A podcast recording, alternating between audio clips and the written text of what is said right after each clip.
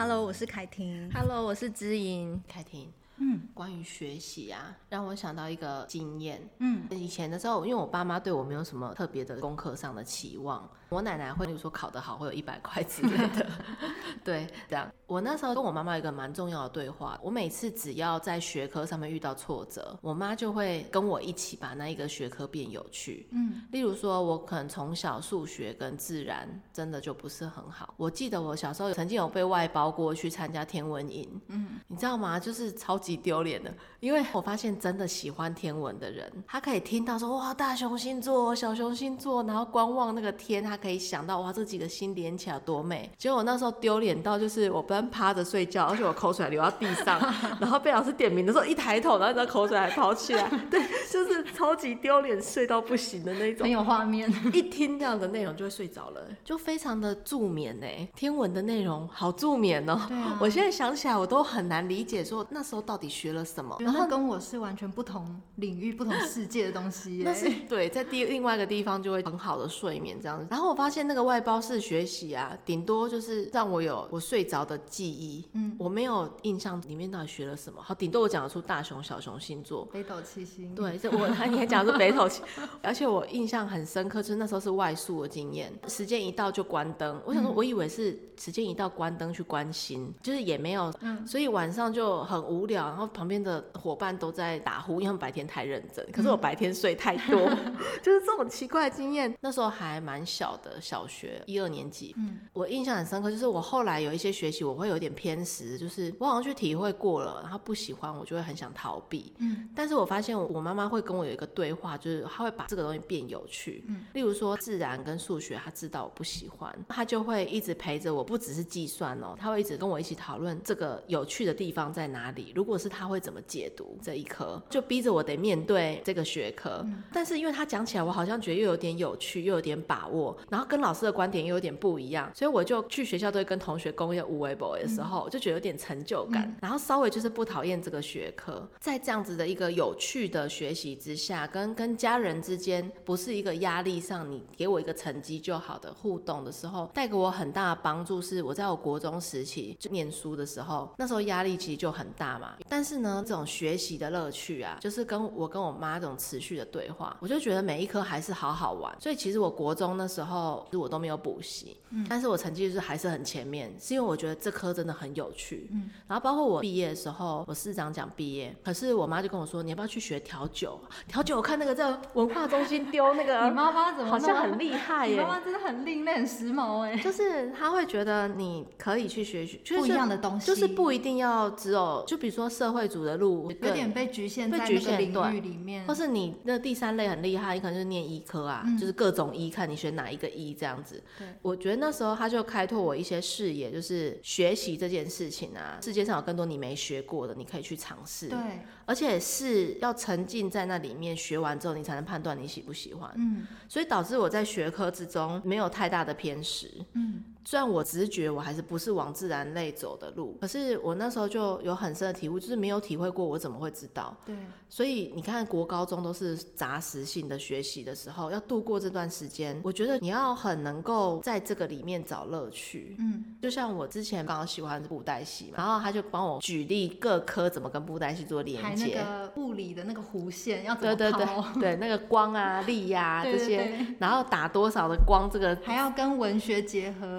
对，嗯、我觉得除了这个的连接让我加深对学科的的喜欢之外，嗯、我觉得就是不偏废，然后直接进去学很重要。所以后来我去念的是综合高中，嗯、我就没有念一般的高中。嗯，综合高中是你什么都要学，对，念另外一个世界就是商科的世界。嗯，你知道一进去啊，你数钞数错啊，嗯、在那个地方就是 loser，数钞你都可以数错，你数钱还可以数错。嗯、如果我念高中的视野又是不同的，对，那时候会计，如果你心算会你。就加成嘛，嗯、加上大家要的科系是国际贸易啊，你当然要跟这个国际接轨，你要就是跟职业世界做连接。嗯，你知道连去任何商店你都会很有感觉，所以你就发现另外一个世界在比拼的东西真的跟高中世界好不一样的时候，你就瞬间拓展了很多自己的视野。那时候其实我也有喜欢跟讨厌，像我会计是怎么按计算机都会错的那种人，就很痛苦啊。嗯可是我妈就跟我说，那你要学一个东西，你要学就学到底啊。嗯，就是你就去拿一张证照嘛。虽然我们念中高没有规定一定要拿，可是人家职业类都拿得到，你可以试试看。全部体会过后，有了这张证照，你比较知道你学过这个东西的精髓在哪里。你知道，是连计算机都容易打错了，去考一张证照，而且真的把五本账本后来学完之后，我就断了要念商科的这条路，因为我发现如果错一个数字，你要改五本大账本是年度的。嗯。对于我这样子比较大拉拉的人，真是改到疯掉。我就发现，哎，如果真的没有沉浸在那个里面学习，如果你想当声优，你真的就是从头到尾就去配音，配完一整个礼拜，你去感觉一下当声优的酸甜苦辣。对。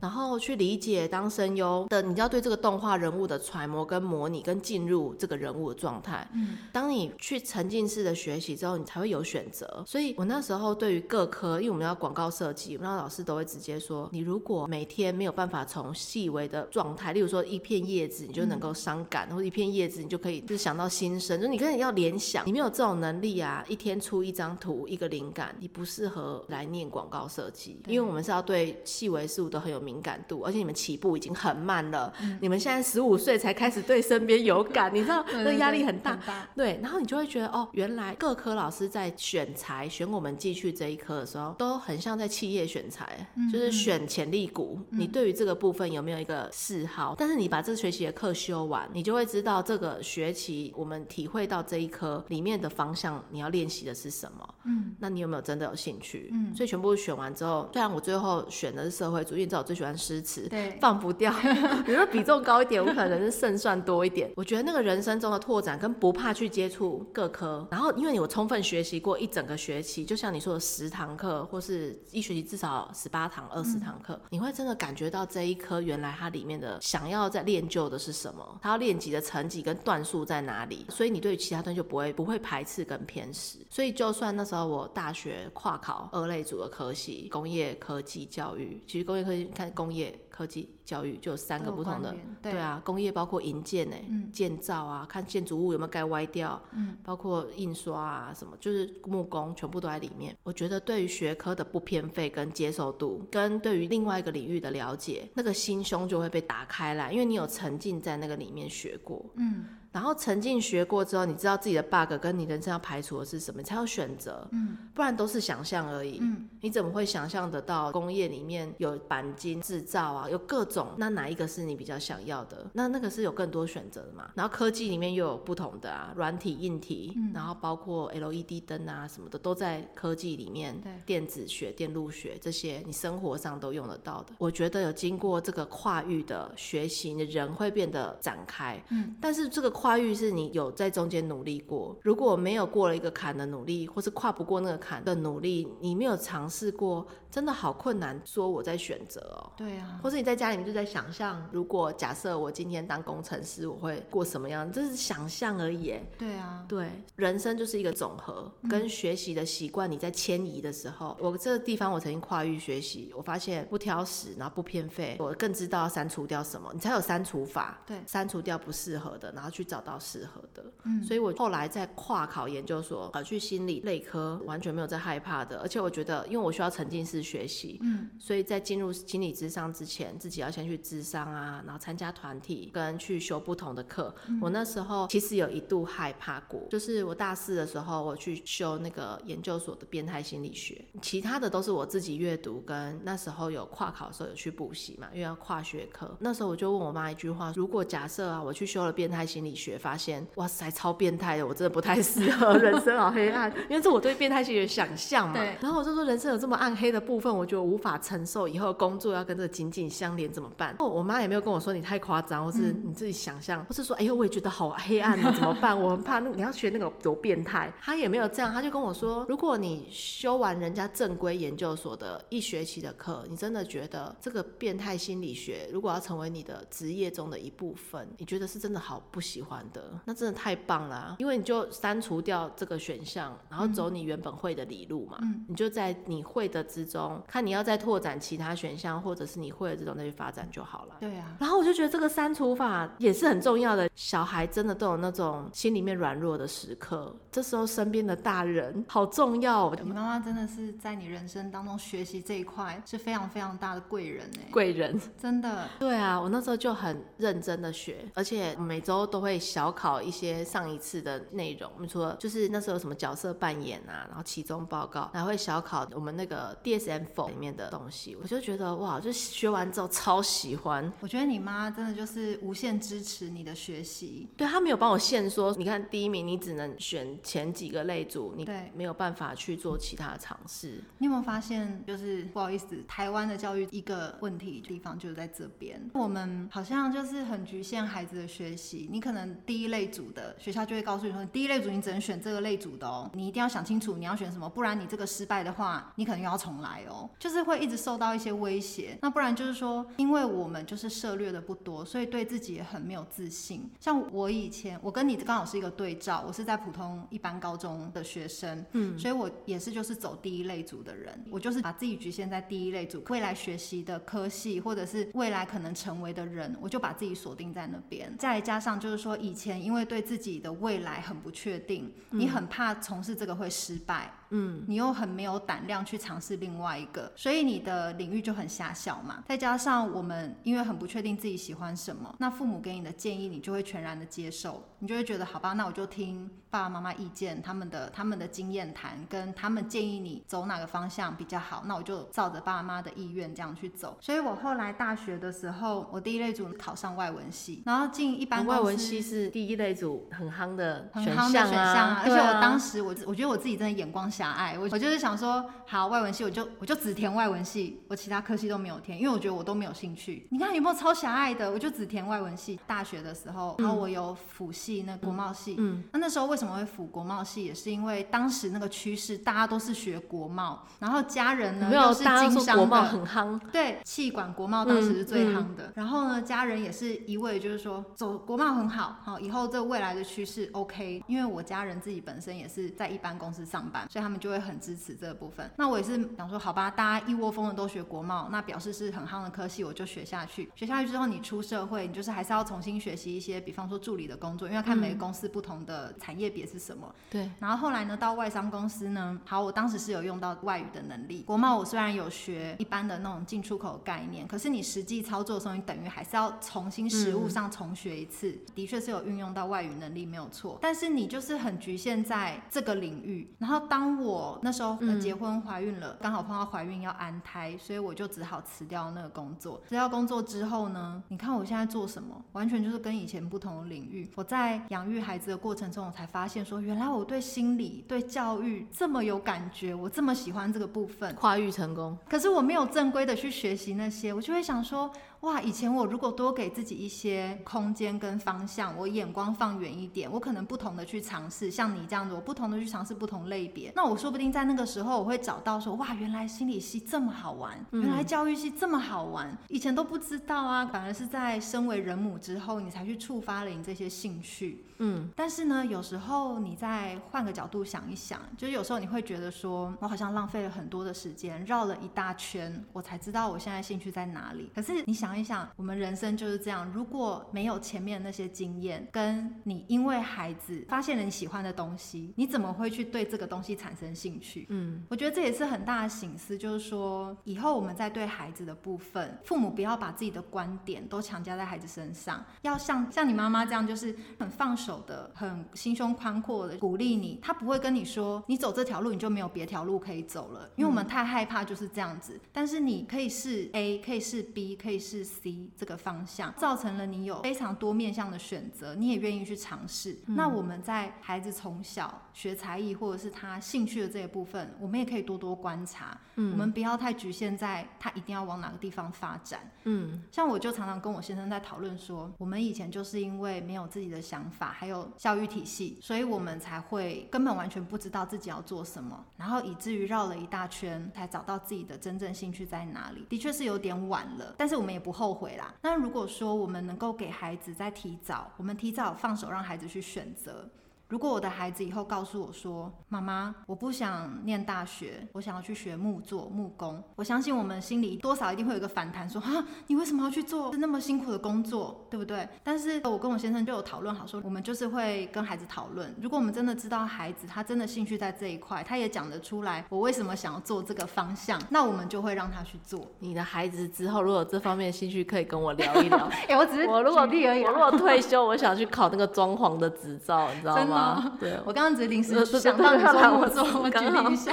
对啊，我只是觉得孩子如果可以找到自己的兴趣。然后去沉浸式的去学习，或者是去做那样子的工作，即便他不是走正规的教育系统、正规的学习系统，还是会像你们一样成功啊。嗯，我我不敢说我们能够有多成功的孩子，但是我觉得我们至少不会让孩子就是成为我们之前的窘境，就是他想这么做，可是父母却不支持他，或者是他会觉得说我自己的选择是不是错的？嗯，我觉得其实像你刚刚那样子讲，让我想到其实父母都会有时候会。会想要让孩子走一条安全的路，对对，然后或是走他知道的路，嗯，然后变成父母如果知道的路刚好就是那几条的时候，也会担心说，因为我觉得会让孩子有一个感觉，就是说走其他路就死定了，嗯。所以我觉得，其实那时候在重高对我来说很重要的学习，就是尊重跟去理解各行各业。嗯，因为你知道，当你全校的同学都在拼的是证照，嗯，跟不同层级的证照，你就会发现这个跟我高中的那个比拼场啊，那个场域是不同的。嗯，就是一个在比棒球，一个在比篮球，然后一个是在比田径，就是那种赛道场是不同的，所以没有什么好争的。嗯，就是当我在在国中的骄傲啊。第一名毕业啊，市长讲很厉害。就你到高中归零重新学的时候，在比的是什么会计啊，在比商业经营啊。就是我觉得各科你在拓展那个视野，或是计算机概论，真的不是在学计算机。就是那时候有个错觉说，哎，我为什么带计算机去上课？就是没有人理你。我觉得你真的去深入，你就会真的对各行各业是尊重。对，然后对各科的人才，你是踩在一个尊重跟平等的观点，你不会有一个自以为的骄傲。说哦，我好像比较厉害，嗯，因为我觉得在国高中的一个培养，在台湾教育里面的一个养成之中，会有一个错觉说，说好像那几科厉害的人就永远厉害，嗯，这就有点像我们对资优生的误解，就是你数理资优，你国文、英文要也资优，嗯，其实不一样啊，数理资优是他在数理很资优，对，他在国英可能不见得这么厉害，嗯，所以我觉得那个赛道的不同啊，会让我觉得你跨域其实进去净空重新学，然后跟不同的人合作，才会去领略到对方在那一科里面有什么，嗯，所以我觉得像我这样子的生涯历程，刚好那十年就是杂学嘛，嗯。杂学的一个过程里面，也会看到各行各业真实的他们的重视的价值。然后，所以那时候，比如我心理毕业之后，我们那时候就是有一些什么企划营啊，或是什么 PMP 啊，不是 PMP 数学，而是 PM 的人才，就是这个东西跨一跨之后，总和结合起来，你不会失去或迷失，嗯，会觉得那都是你自己的一个部分，而且都很好看、很精彩。嗯、然后我觉得对孩子来说，有时候帮他总结是像比如说你过去学的也绝对没有白费，嗯，然后只是说那是。刚好父母选的理路，还是我自己有没有选择？嗯，我觉得那个部分是我们自己在这个尝试的过程里面，父母的支持跟不迷失就很重要。那个就已经在做父母跟孩子的连接，嗯，不管孩子去连到什么学科，父母在中间做他的经纪人，帮他了解一下 经纪人说，哎，这个里面是什么哈？啊，你也许你可以怎么投入？或者怎么学习，或者你考过了，你也许有兴趣；你考不过，哎、欸，也许在能力上你真的没有想往这个方向培养，都会是一个很乐观的尝试。而且我觉得，如果父母都保持一个好奇，我好奇我的孩子在学什么，就像我好奇他的小提琴是怎么拉，嗯嗯、我就跟着他一起学、啊。真的，你那态度超好的。我觉得那个就是孩子会觉得说，他就是那个一个无形的支持。对。那像你妈妈就是会第一名去学调教，对，很有趣。研究数学、自然有没有？没有，对，就是他是对于你的学科，对于你专精的领域，他保持一个好奇。嗯，那当我们保持这个好奇的时候，孩子就愿意跟你分享。嗯，那他愿意跟你分享的时候，你就可以知道说他学习上碰到什么困难，嗯，我需不需要帮忙协助他一起来想更好的方法来排解？他是不是真的有需要换领域去学习？嗯，那我们还是有给他一个期间，让他自己先去学习之后再去做判断。我觉得这个不是完全的杂食，嗯，而是他真的是不是乱吃，对，不是是说我我学五分钟我就觉得我不要学了。嗯，对。那至少他是给自己一个期间，给自己机会去学习、去沉浸。当他真的觉得说这个我真的不行，我再花下去时间也是浪费，浪费我的时间的话，那我转个科系，就是我是有系统的再去尝试。嗯，我觉得这个真的很重要哎，爸妈不要觉得说，哎，那我之前投入那么多的心血在那边，那不就白白浪费了吗？对不对？可是我们要想到的是，如果他一直在那个，而且不要因为他选的就觉得他没有用，就是是你没看过的科系你就觉得他没用。对，我觉得这很重要。反而是要保持好奇，问他说，哎，你为什么会想要选这个啊？可以跟我分享一下吗？我觉得这个我也不是很了解的东西。就是你学了什么？对。然后你在那里面，就同学是怎么讨论啊？然后老师怎么教啊？也保持好奇。嗯嗯。我觉得这个是以前可能我们父母比较没有做到的，但是我们因为人生的经验这样下来，我们也期望我们可以给孩子这样子的支持。嗯嗯。我是凯婷，我是知莹，Face 崩溃娃的镇定剂。我们下集见喽。